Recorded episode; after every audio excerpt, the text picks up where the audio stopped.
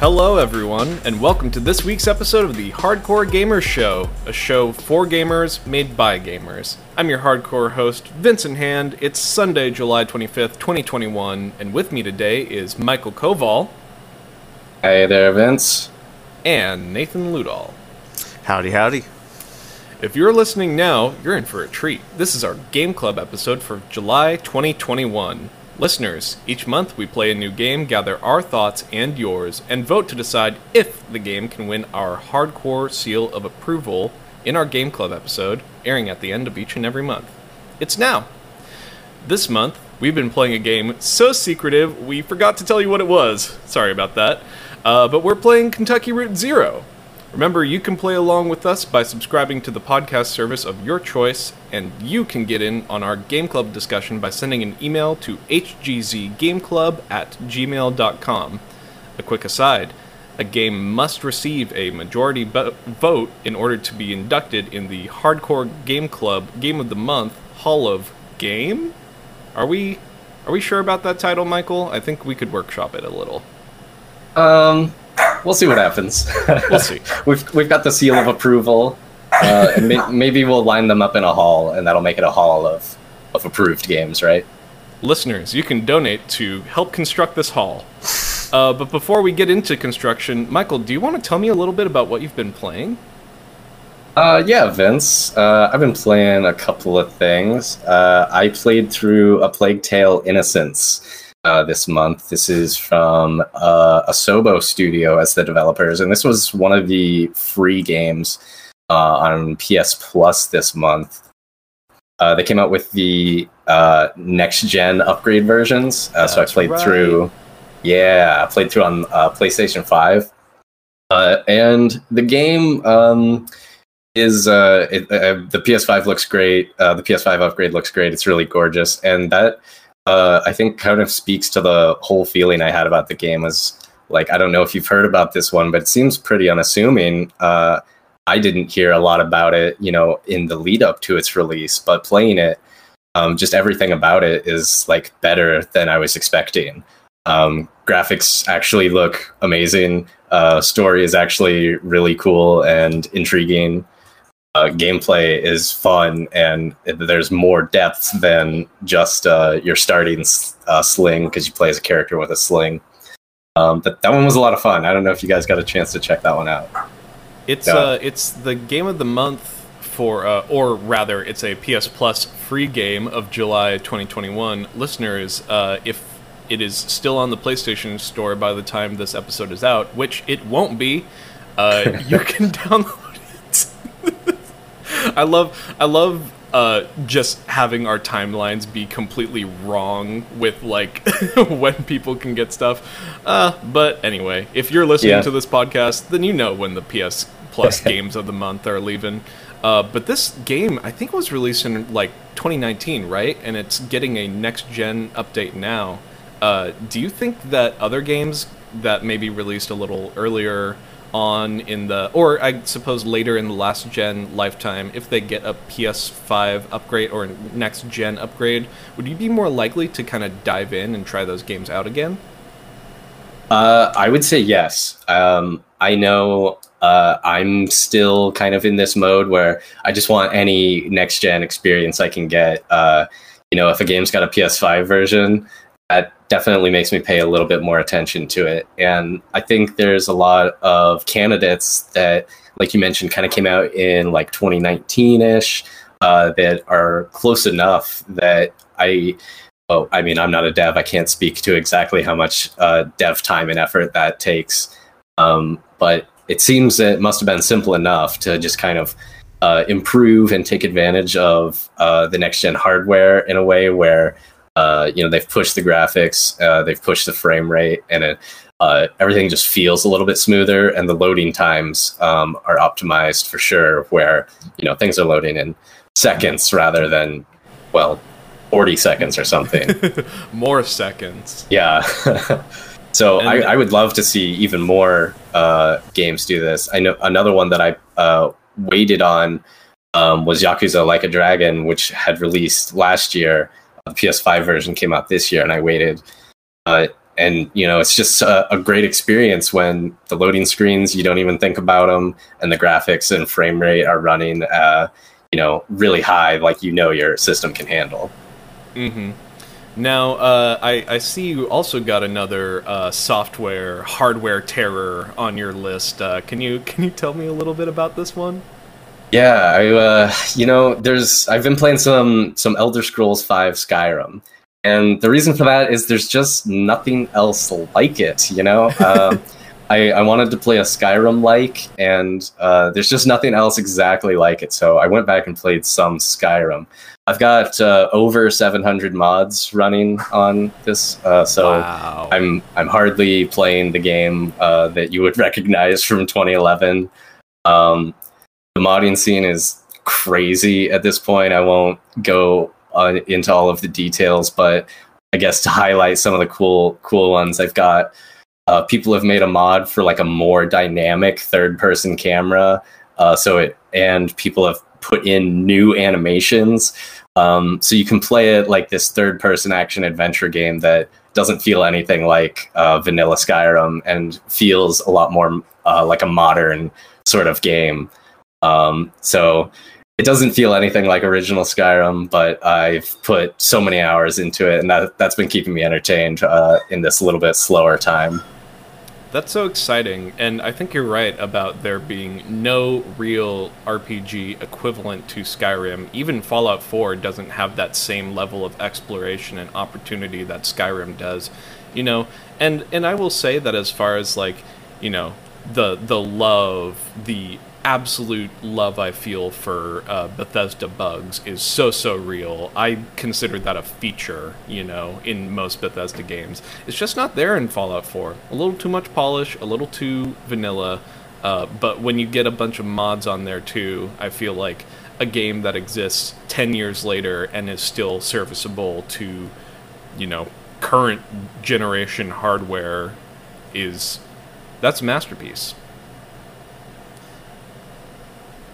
So, uh, now that we've talked a little about them Western RPGs, Nathan, do you want to tell me a little bit about the RPG you're playing? Yeah, I am playing the uh, remastered version of Ni no Kuni on the. Well, it's originally for the PS4 on my PS5. Yeah, yeah, it's been cool. I um I've been eyeballing this game for uh, quite a while, just because like the first thing like struck me about was like the visuals, obviously, and um, kind of the background. Is that the one they worked with uh, Studio Ghibli? They did. They, they all, did the animation.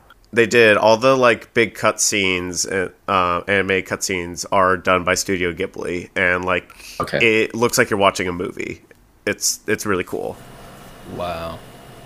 Now tell me, Nathan. Uh, I know that this is a uh, a little bit of a JRPG. I know there's some like monster capturing mechanics, but I'm a little uh, uh, unsure of how the combat plays out. Can you talk a little bit about that and how it maybe like does or does not uh, differ from a casual JRPG like turn-based combat? Yeah, yeah. Uh, so like the best comparison I could make to the combat system for it would be something akin to like Knights of the Old Republic, honestly. Um, kind of that real time, um, you know, uh, pressing actions. Not sort of like turn based, but not really. It's kind of like a half and half. Um, you use familiars um, that do different like abilities. It it, it kind of looks like Pokemon when you first like look at the like setup. Like you got like little creatures in front of you and you send them out to attack. Um, the biggest difference is that their health is your health. So if your familiar like is getting like its butt kicked over and over, you're taking that damage as well. And so there's a lot of like micromanaging going on and to a lot of people that can be kind of a nightmare and I think that's like the most like divisive point about this game, and it's like can we kind of make or break. That's really interesting. Um, do you like the monster capture mechanic? Do you like having your Studio Ghibli Pokemon party? I do now. It took me a few hours, right? I don't know. It's it's so weird. It's like learning to like ride a bike, right? It's so like different from anything else. Like, Well, and Try- you just finished up Persona 2, with, which has a very, uh, I would say, uh, dynamic and very uh, user friendly uh, way of cycling through all of your different personas, trying to find different uh, advantages, disadvantages, uh, typing kind of things. Uh, is it is it a lot different than that? yes, I I can't even. It's just its own unique thing. Like when people like if you were like pinpoint and tell somebody like Ni no Kuni, be like, okay, that's like that dumb combat like that nobody ever uses except for them. Is But- it uh, is it difficult then? Would you say, or is it just kind of got a learning curve? Yeah, it's kind of hard, honestly. I'm playing just like on the normal, and I it's been it's just so different, like just swapping between your partners and having to do all this, but you don't have like you know turn based to fall back on to do this in between. You are actually like timing wise, you gotta nail it, or you're gonna get slaughtered. Yeah. So it's it it's unique. Well, I can't wait to hear uh, a little more about it when you tell us about it months down the line. You're in a JRPG now, buddy. You're gonna be here a while.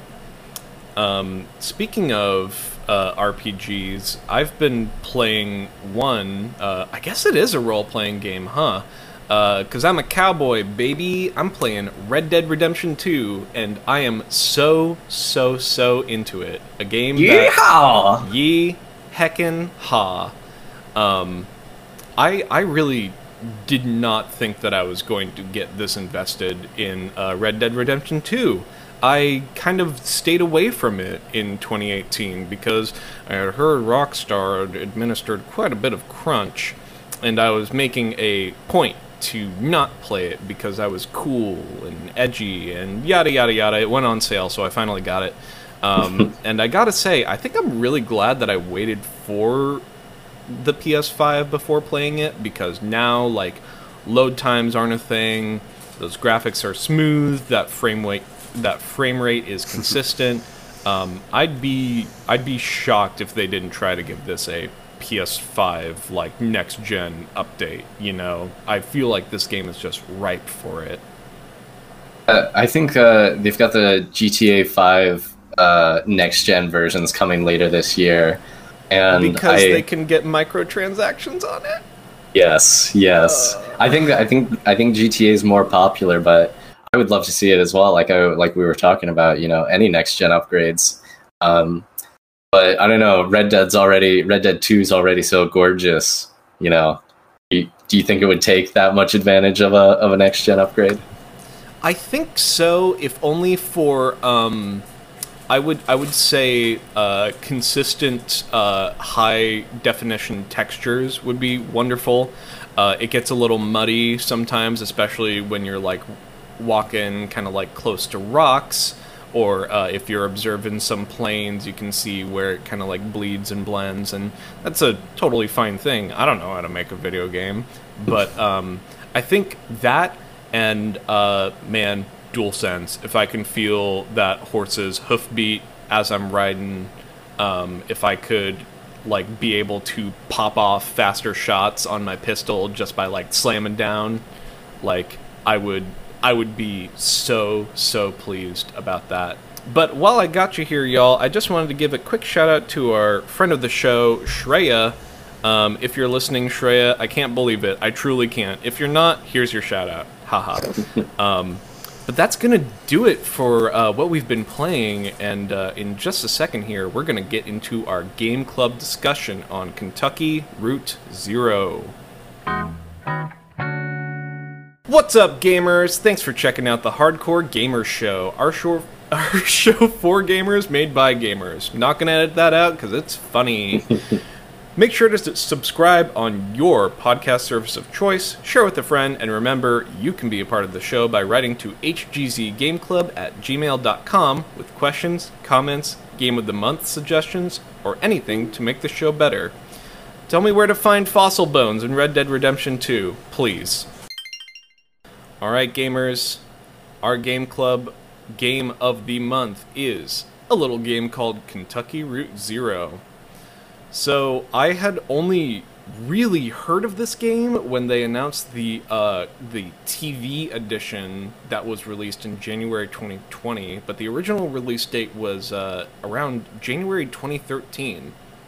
Uh, this game was developed by Cardboard Computer, and the TV edition was published by Annapurna Interactive. It is a point and click adventure set in Kentucky. You are a uh, well, you are a lot of things, really, but the first thing you are is a delivery driver by the name of Conway. You're delivering antiques to the uh, mysteriously addressed 5 Dogwood Drive, I believe. Um, this game started out as a Kickstarter project, which uh, I'm starting to think is becoming a little less rare in the year 2021. Uh, but it was backed on Kickstarter for uh, just around eight thousand dollars. Can you believe that? Could you believe trying to make a game for eight thousand dollars? They uh, That is Really- absolute booty, honestly. like that is no funding. Yeah. spread over like seven years as well. So Yeah, I'm sure they. I'm sure they received other funding. I'm sure that's why it probably took a while. Uh, but the acts began releasing periodically uh, between 2013 through 2016. Uh, acts one through four, with the console edition and final act releases coming together in January of 2020.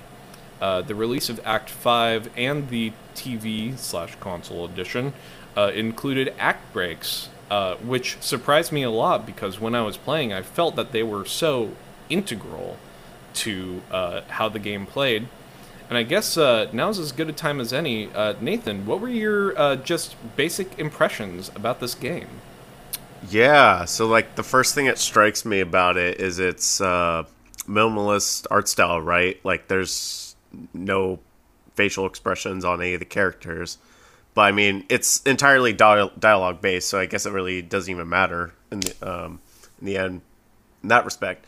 But uh, yeah, just like initial impressions, just like this is uh, it's a lot of reading, but you know, I'm enjoying it. Like it's a really like cool novel, right?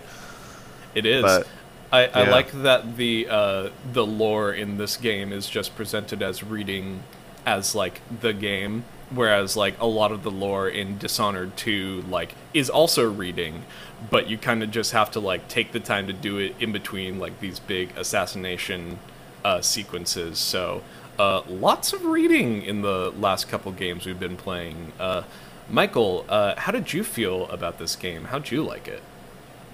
Uh, yeah, it was definitely an interesting experience. Uh, lots of reading, like Nathan mentioned. Um, I would probably also shout out the art style throughout the game. I was really enjoying it, and there are certain sections where uh, you get to wor- walk in kind of a circular motion around uh, some of the objects, and I really liked those places as well. Um, great sense of style throughout. Um, I thought, but um, it was a little bit of a trudge to get through because uh, most of what you're doing is uh, talking. It's mostly a walkie-talkie, um, and it's all there's no voice acting or anything, so it's it's a lot of text to get through. Um, but I did uh, play all all five acts all the way through the through to the end, um, and had an okay time.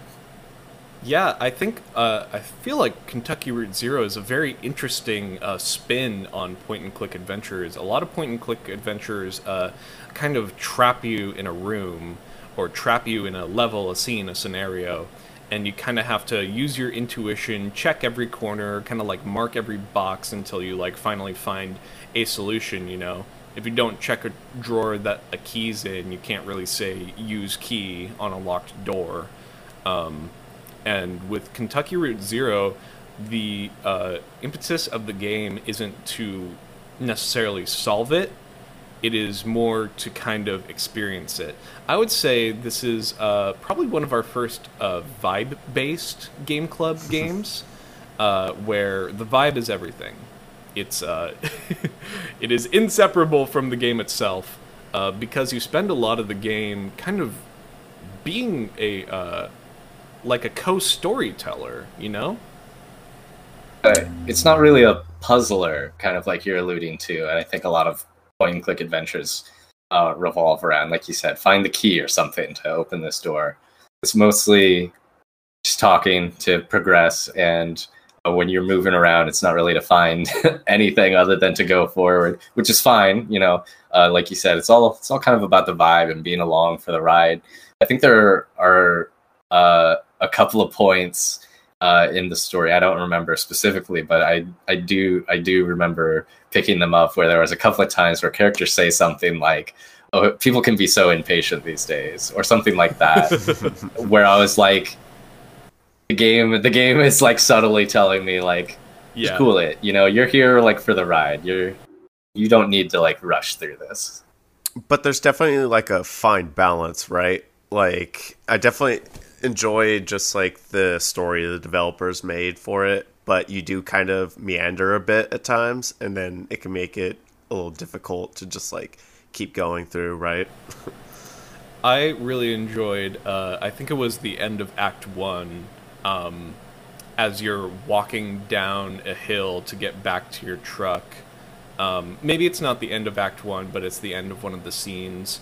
Um, uh, as you're walking down the hill, the camera kind of pans out as you're hearing a song playing, and you can see the silhouettes of like band members, of people playing along and singing along, and these beautiful harmonies. And it's a gorgeous song. Um, I couldn't really track down with any certainty the uh, singers, musicians that were involved, uh, and you know sorry to say it, but it sounded a lot like Father John Misty to me, which I loved. I think like that little bit of like folksy Americana is great, but uh, what I really enjoyed was you know it doesn't take too long to get back down to your truck. The song goes on a little longer, and uh, when you interact with the truck, it kind of gives you these options uh, to instead of being like go to next area or exit, it's like. Uh, uh, or Conway gets loaded up, uh, and then the other option is uh, Conway slows down a little. And I did like seeing like slow down a little as kind of like a hey man like you know this is gonna be the rest of the game so if you want to skip straight to the end you can but you know take some time take some consideration and uh, Yeah. that that was something I was able to bring with me for most of the game. the the choices and a lot of the information is all is all diegetic like in in the story as well but yeah Con- kanye was my favorite character throughout as well Yeah, yeah, yeah. I know. We're all waiting for Donda to drop. By the time this episode's edited, Donda still won't be out. Ugh. Anyway, yes, Conway uh, is sort of the uh, main protect. He's the first character you kind of play as, uh, and very quickly you uh, run into Shannon, who uh, is a, uh, I guess I want to say electrician. She's kind of a tinkerer.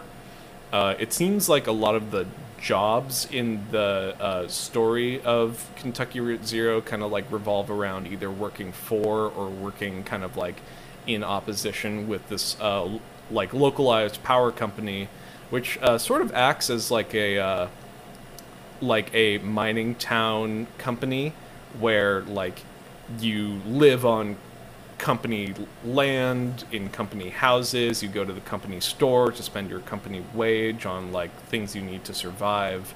Um, and so that immediately creates this like kind of like small like in-world conflict.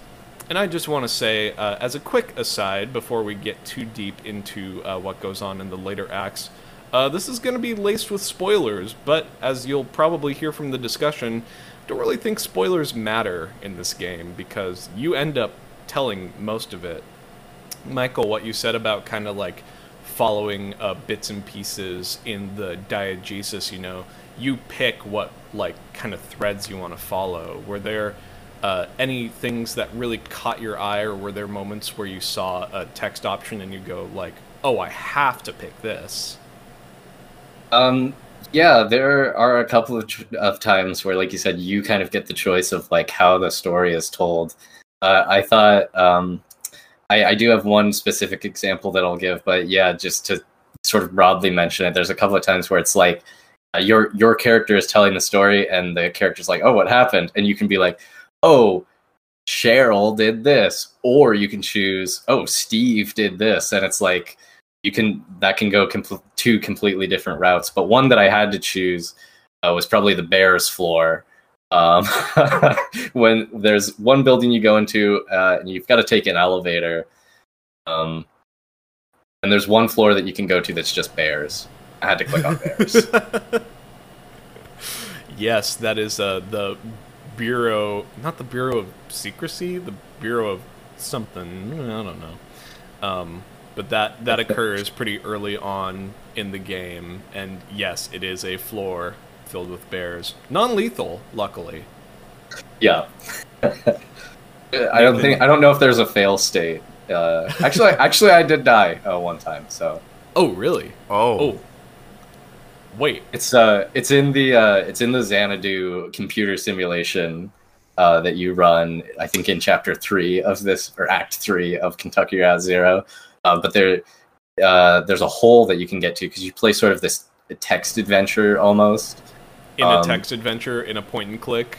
Yeah, yeah. Hmm. and uh, Hmm. you get to a hole, and uh, I just sort of wasn't paying full attention, I guess, because I, I, I didn't click like the bottom option, which was to secure a rope first. I just said go in the hole. Uh, but you get a, I got a Steam trophy for dying. You know, I did that exact, same exact thing, and I got yeah. yeah, it weird. It's really funny because I did kind of check. Uh, I, I played mine on PS5, and I was checking kind of like the trophies that popped up when I pe- pressed the PS button. And uh, there was one for like dying in Xanadu. It's like, oh, I didn't figure that out. It's because I did secure a rope, you weirdos. Will you just swan dive into a strange hole in the ground? Where where's your sense of adventure? Come on. Uh, my sense of adventure is directly connected to my sense of survival. I ran. And mine died with me at the bottom of that hole. Well, there you go. That's and that's another way the game invites you to make the story your way. All right, that's a little self-satisfying, but I had to mention it because I feel like it it kind of is like in the spirit of the game to allow you to like explore what you want and explore what you don't. I kind of did lose uh, some patience later on in some of those uh, later acts. They get very very long and uh, a lot of the time what i wanted to do was i wanted to get to kind of like the meaty bits so i would kind of gloss over conversations or in uh, areas where i could be with a lot of characters i usually chose to be with like one or two characters uh, because i found those relationships a, a little more fruitful and a little more uh, rich for me but i could see how uh, everyone can maybe like walk away with a different story or different plot lines or different endings. Um, Nathan, uh, I want to ask you specifically, uh, what happened to Ezra in your game? Oh, um, well, I think I sent him with Junebug, if I remember correctly. Junebug and Johnny? Yes, I think I like paired uh, or not paired, like to group them together um, at the end, if I remember correctly. Um, yeah, I. uh, Funny that you mentioned it. Ezra was actually probably the character I paid attention to the most to throughout the Wait. story. Um, I don't know. I just kind of latched on to the uh, boy and his giant ass bird. He had a big eagle, which is unfair to uh, most like travelers on the zero. Like, and and I, I gotta mention here the mode of, the modes of transportation, the different modes of transportation in this game are uh, surprising, and I think apt for a game about like navigation. Um, but there are big wheels you ride in. There are tugboats that you go along in. There's a little like scuttler, like kind of like motorboat you can take out.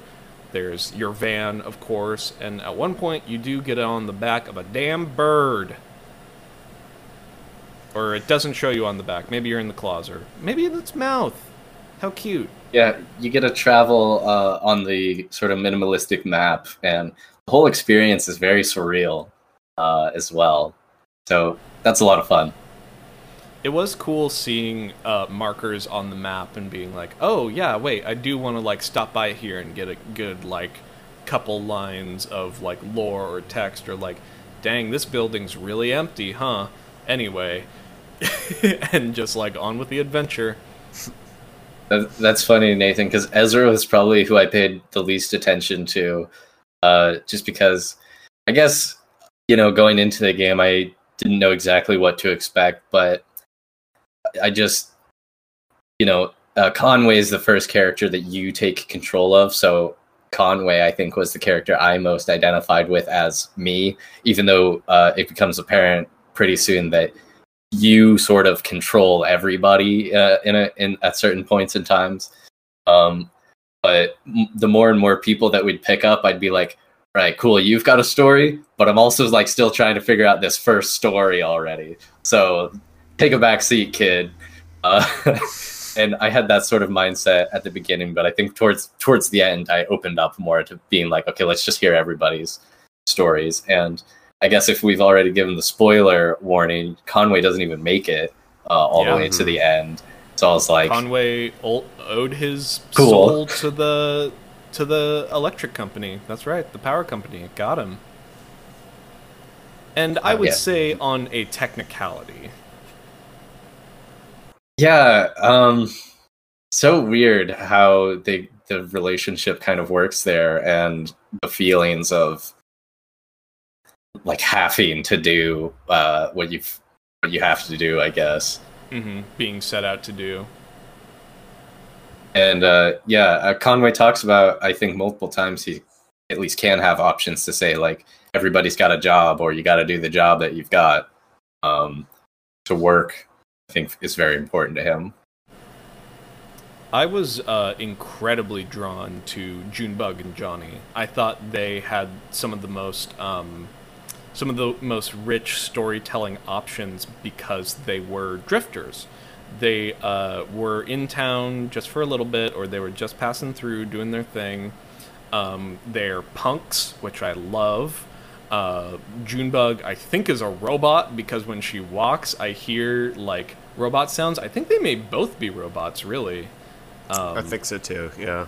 yeah, because because they it sounded like what they were was they were like mining androids, um, and you know, I I'm sure there's a great three hour YouTube video about the entire lore and story of Kentucky Route Zero told over the course of like a two and a half year like research thing, and you know, I really appreciate that exists, but. I also don't think it matters what the lore is or what the story is. I think all you take with you is what you like ultimately get either at the end or when you're done playing. The story that you uh, put in is the story that you get out. And I spent a lot of time and energy really building this relationship between Junebug and Johnny because I uh, was so invested in it. I cared so deeply about these two characters. And uh, when it came to the point where Junebug was able to recognize that Johnny wasn't as happy being just alone, the two of them, I kind of had to make this decision where I could say, we should just do this ourselves, or I could have said, we should talk about this later. Um, but I felt personally that there was a character who was, you know, wanting something, either like a companion, a pet, you know, and another character who didn't have something and didn't need something, but also, you know, didn't need to be left alone in Ezra. Um, and it just kind of became this perfect little found family moment, and I couldn't resist. I absolutely decided that Ezra needed to go with Junebug and Johnny, and it felt so uh, gratifying later on because I had spent that time like really learning what Johnny wanted and really like I guess working with Junebug. It's weird because like at no point did I ever feel like I controlled a character. You know what I'm saying? Yeah, um, e- even times when you thought you were in control, all of a sudden uh, it would switch you to the other character in the same Yes. conversation. And yes, those uh, are my favorite to like have an option for like someone to cut in. Yeah, and then like all of a sudden, uh, the person that you were just controlling is now uh, bringing up the text that they're predetermined to bring up, and you, as the other person, are getting to choose uh, a different between different responses. uh, and that, would, that those were really cool moments. Yeah, really interesting. Um, I guess then, uh, now that we've talked about some of the bits and pieces that we really enjoyed about the story and about engaging with the story, got a really hard question for you guys. Was the gameplay enough for you? Yeah. Yeah, for what it was. All right, Yeah. thanks for joining, everyone. No, but I mean, like, I it's just so wholly unique from like anything I've ever played before personally. Um, even like just the quick uh, click and point genre that I think for what it is and what kind of story it's telling, um, as long as he has the patience for it, I think it's fine for what it, for what it's doing. Yeah, I think that's the the integral bit there is patience. Uh, I found myself really loving a lot of the like slow time spent like building out the story, kind of just like you know being uh, absolutely like filled up with uh, vibes. I I was just vibes coming out my ears listening to this game and playing it. But uh, a lot of time I also spent really like kind of uh, resenting this like feeling of obligation to a single structure when uh, a lot of the act breaks and some of those like later chapters uh, break structure in such a unique and fun way. Um, and and it did make me a little upset later on to just be like okay well but I spent all this time like moving a wheel across like this map in order to like get to a location. Meanwhile like the getting to the location isn't like very very uh crucial. It, there's no urgency really. And uh, it made me feel a little uh, impatient at some points. Um, my girlfriend probably heard me a lot uh, yesterday uh, in the final act. You play as a cat, and you get to run around, and you get to talk to people, and uh, you get to hear their stories. And I think a lot of that time is spent trying to find like the last couple conversations you need to like have before you can initiate the next story bit. And I found myself being pretty frustrated that like you know, in a game that like took so much time not making you check boxes, why would you end on like this kind of like list of chores you have to do? Yeah. So for your question of was the gameplay enough, I would say no, uh, because there's barely any. And I wonder if I would have felt different uh, playing the chapters as they came out, maybe. Um, like if I had more time to sit with each one and then have more time to sit with it after. And I think I'm. I think I alluded to this. Uh, Vince and I were talking just before we started recording. This might be one that I enjoy more after I've been sitting with it for a while and more time has passed. I may have done a disservice um, playing it just like all the way through uh, over the last week, um, because yeah, going going one chapter like straight into the next, I, I think there was a little bit of impatience of like some of these characters just talk about nothing for so long, and I just came to get like one thing from you, you know, and if you're not Please in tell us where to find a crystal. yeah just tell us where to go and if you're not in the right mind space to just like sit in to, and listen to these people's life stories uh, you're not actually doing much more so you better get in that mood and, and get ready to strap in It's like being in the mood for a really slow movie, right? Like you've like like you're here for it and you gotta strap yourself in. You can't just be like, you know, checking your phone every once in a while, kind of like you know, tapping your knees, like, oh, when's this over?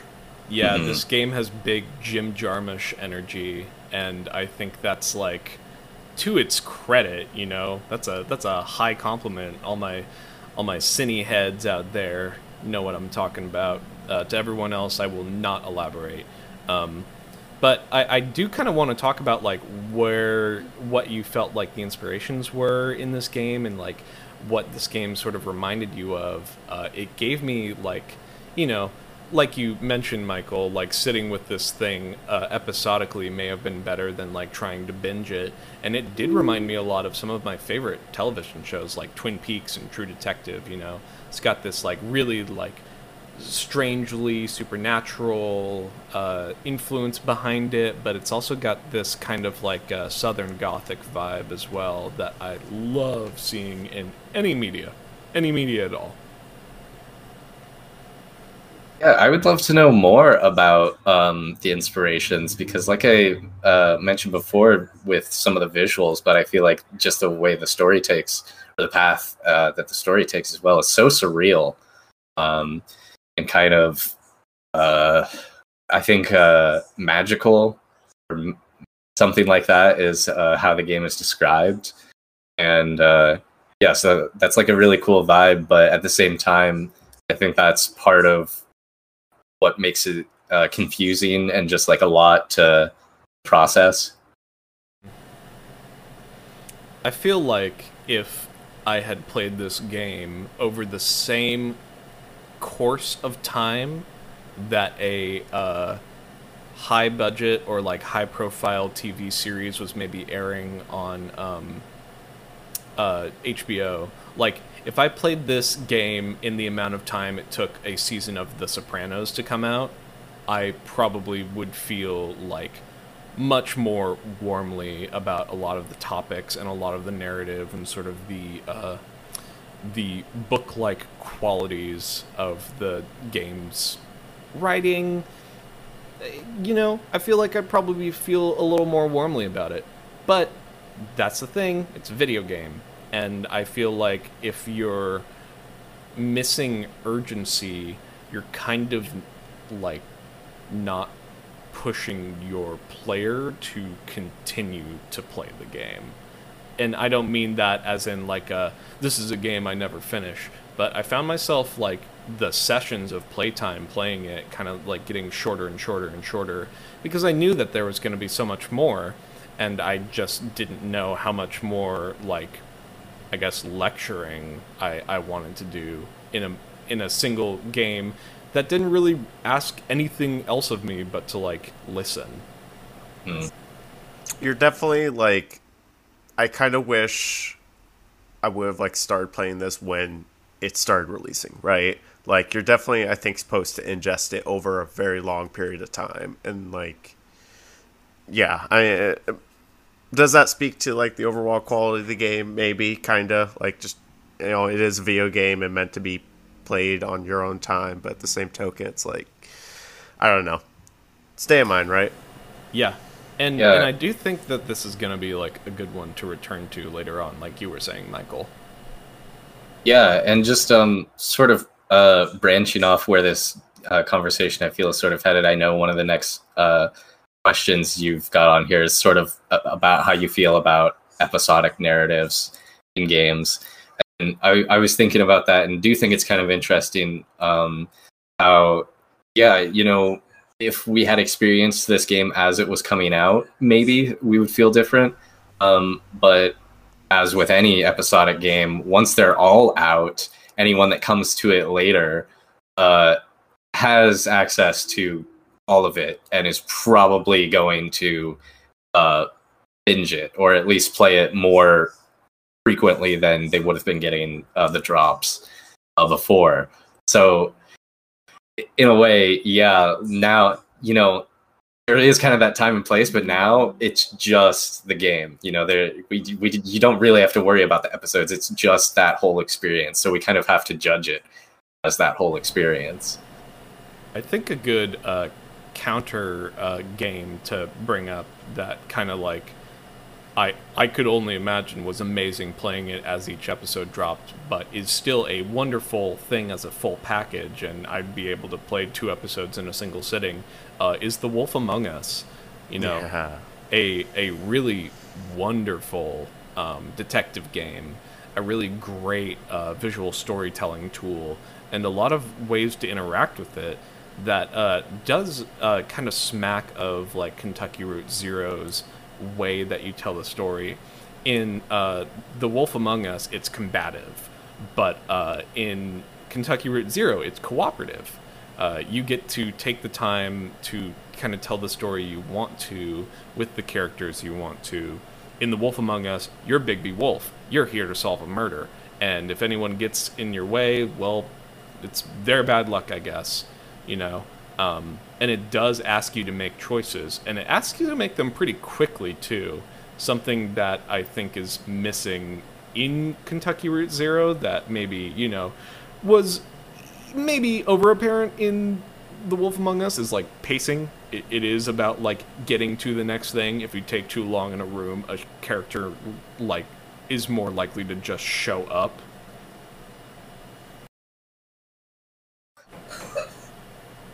Um, are there any games, Nathan, that you've uh, played that are episodic narratives, or maybe like had a uh, larger release window outside of just like a singular drop?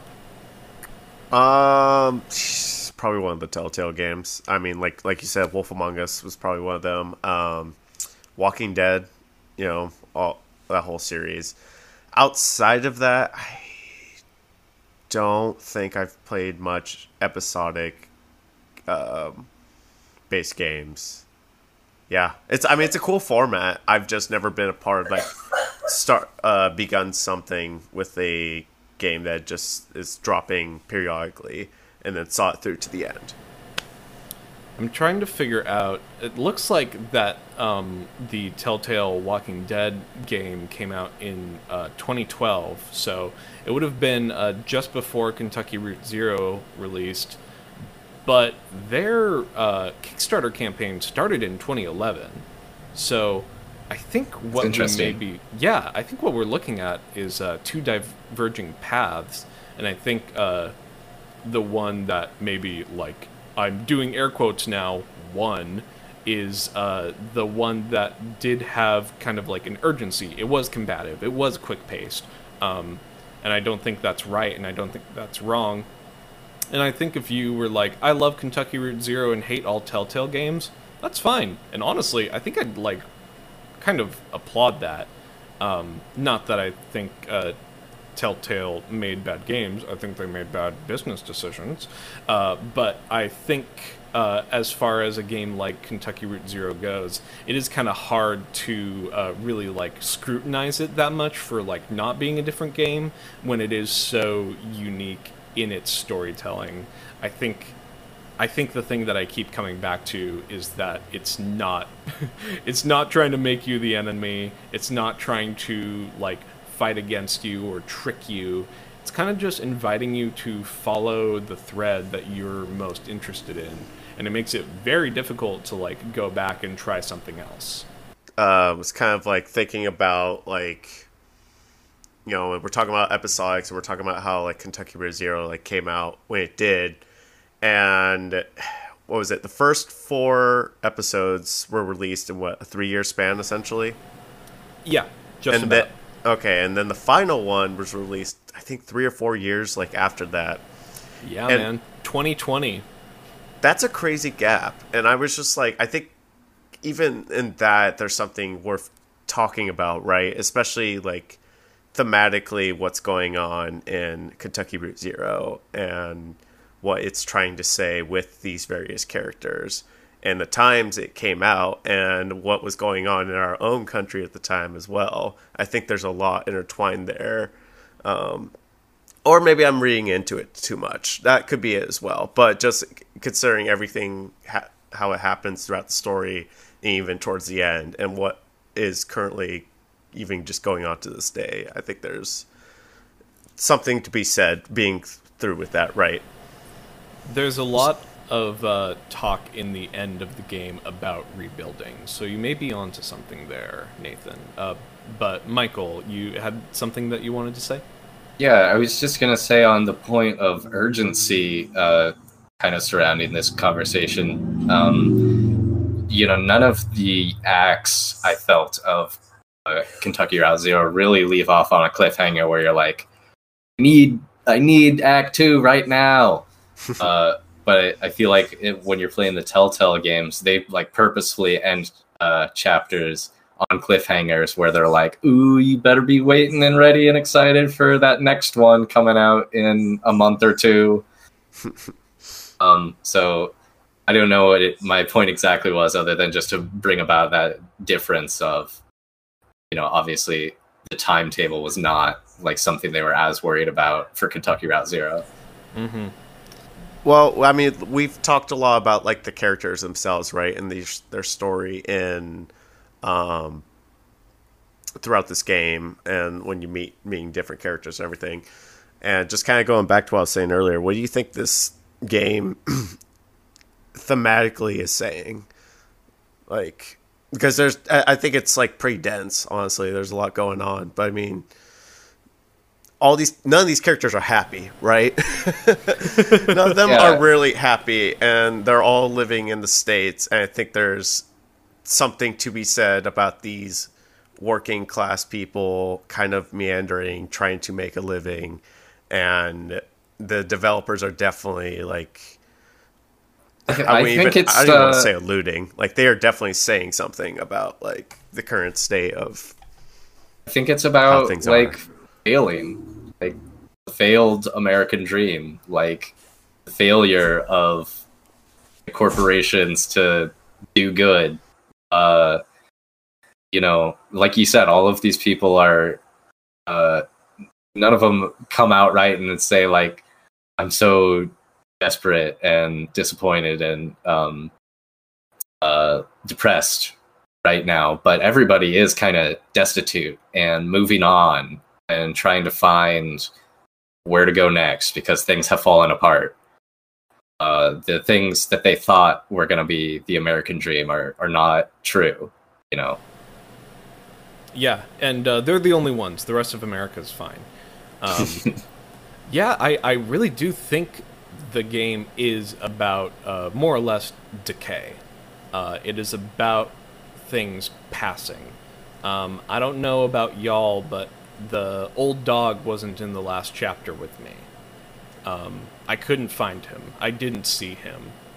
And um, I don't know if that is a direct direct symbol of Conway leaving the story or not. I don't know. Maybe it was just an old dog. Maybe I was really expecting the dog to be some kind of like strange orchestrator of like events. I was ready for him to kind of be like pulling the strings. Uh, but Kentucky Route Zero isn't that kind of game.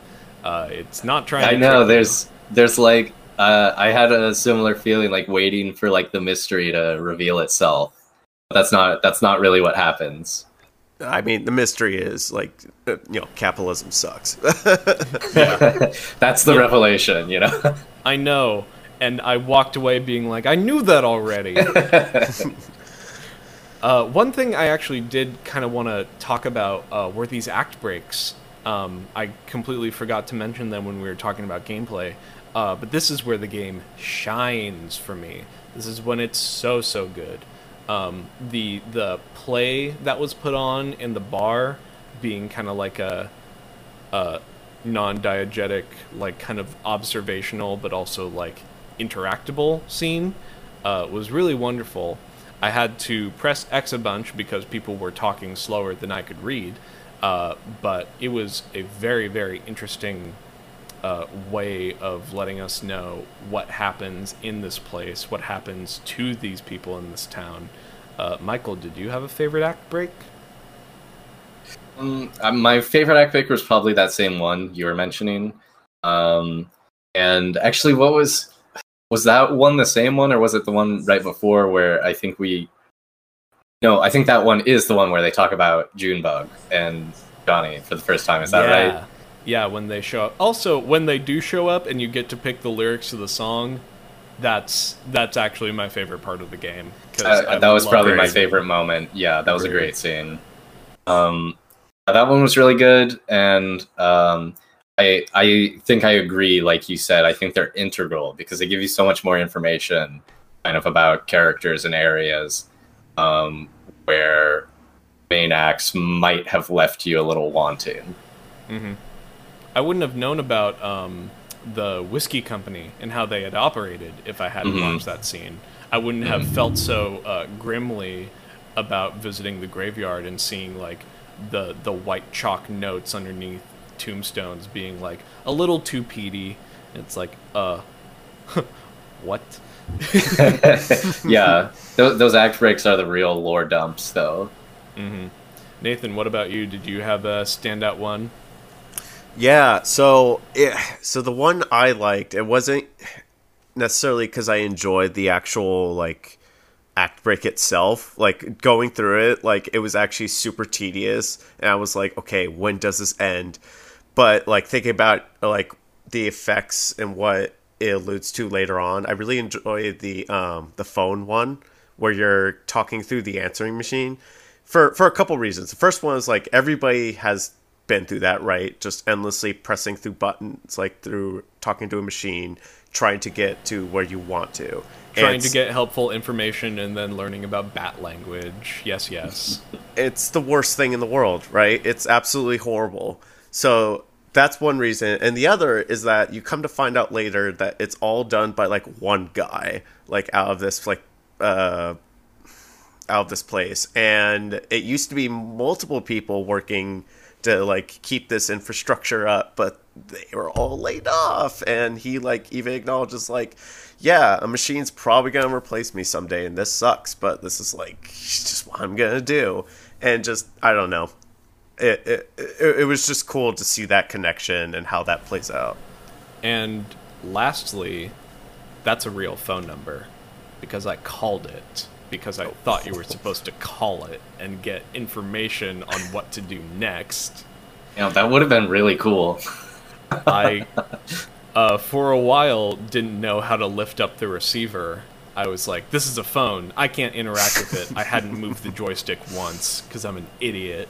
But I saw the phone number and I went for it because I thought that was cool. I thought that would have been a cool way to play it. Um, and it uh, it was a real number. It was a real number, and it was the same number. Uh, and you could follow those paths and get all those different kind of like dialogue options. So at one point, I uh, found out a little piece of an information in the uh, game about an extension, and I thought that was the clue. So I called the extension on my cell phone, and uh, it basically was just like, "Congrats, you did it." And then like booted me back to the main menu. I was like, "Man, whatever." Uh, Now you can't figure out how to unsubscribe from Batfax. I know. I'm gonna get Batfax sent direct to my phone every month until I die.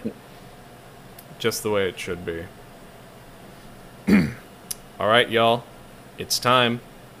We gotta put it to a vote. We gotta decide whether our game of the month for July 2021, Kentucky Route Zero, gets the hardcore seal of approval. Remember, it's a majority vote. We gotta figure this out, and we gotta lay down some hard truths. Michael, I'll let you start. Oh man, all right. Uh, this is getting a thumbs down for me. Um, it's uh, like I said, maybe I, I think I enjoyed the experience overall, and maybe I will enjoy it more kind of as it sits with me. But as a game, I can't say I was having a ton of fun playing it. Uh, it was more of a movie that you click through, um, and at a certain point, I would have rather been playing a game that I clicked through. I wish I could have said.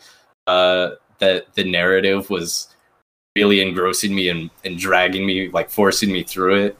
Um, but I thought it was more interesting, and you know, I was willing to go through it because I just am, and I wanted to be able to have the discussion. But I don't think it's going to be one I'm recommending to uh, every gamer I know. Maybe some gamers that you know are, are big readers or something.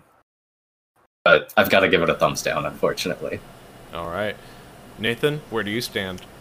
Yeah, so currently, as I've told you guys before, I'm having kind of a tough time at my job. It's been a few months in, and it's still been pretty rough. You know, work life balance is kind of butt. Um, and playing through this, where it is told entirely through people who also do not enjoy their occupations, uh, you know, having just depressive episodes every day with this game and my own life, maybe made me a little biased, but I will probably have to say a thumbs down. I will probably look back at this experience more fondly, but it's not one I can like outright be like, yeah, you should check this out. Uh, you know, be in the right mood to do so. But yeah, I uh, am very excited years down the line when I can play Kentucky Route Zero again. Uh, because maybe maybe Kentucky Route Zero is an old man's game. Maybe it's for people that have a lot of life and uh, really are patient enough to listen to all of the stories. However, that was not me. I think that I did this game dirty, and I think the game did me dirty in return. Um, so it's going to give me uh, be a thumbs down from me as well. However, I do not want to make this sound like we didn't like the game. I think I did really like the game the more I talk about it. I just think that playing a whole game and only being asked to press X is uh, it's gonna be a hard sell for me, especially when this game doesn't really, you know, there's no puzzles in this game. Yeah, man, that's uh, that's what it's like with the voting system that we decided on. Uh, we the game really... doesn't get a score; it gets a yes or a no. We shot ourselves in the foot with uh, our our making friends with developers somewhere down the line. At some point, a game is just going to get all thumbs down, and we just going to have to be like, "Man, I wish it didn't." I feel like it's... we gave the game its due, though. You know, we had a pretty good discussion, and I think I think, uh, like you said, Vince, after this discussion, I actually enjoy it more. Uh, sort of having some of it um, processed with with a group, but yeah, playing playing through it, you know, and like I said, just kind of yeah. like as a fun game. I don't know if I can give that my thumbs up vote. I knew this was going to be a good discussion, right? Just because of the kind of game it is, and I think it's great when we have like our like shooters and everything that we can just like mindlessly go through and like, yeah, that was really fun. I got to kill the guy, and then this one was like, well, I I think this game says this about this part of you know, so that's kind of cool. This game yeah. wasn't very fun, but it made me think a lot. mm-hmm. And and so I guess one other like last point that I would like to still say is like even though it did get uh, the thumbs down, I would say like if you do uh, if you do have interest in it, I would have said it is it is worth playing and getting through oh, to the end of. Mm-hmm. Um, Absolutely. Yeah. Yeah, uh, tune in next month for Hardcore Book Club, where I tear a copy of Infinite Jest in half. well, uh, that's going to wrap things up for this episode of the Hardcore Gamerz Show, and we'll be back next month with our Game Club pick for August 2021. Thank you, Michael. Thank you, Nathan. Uh, this was a really wonderful discussion. I really enjoyed it, and I enjoyed this game. Uh, my name is Vincent Hand. This has been the Hardcore Gamerz Show. Gamers out.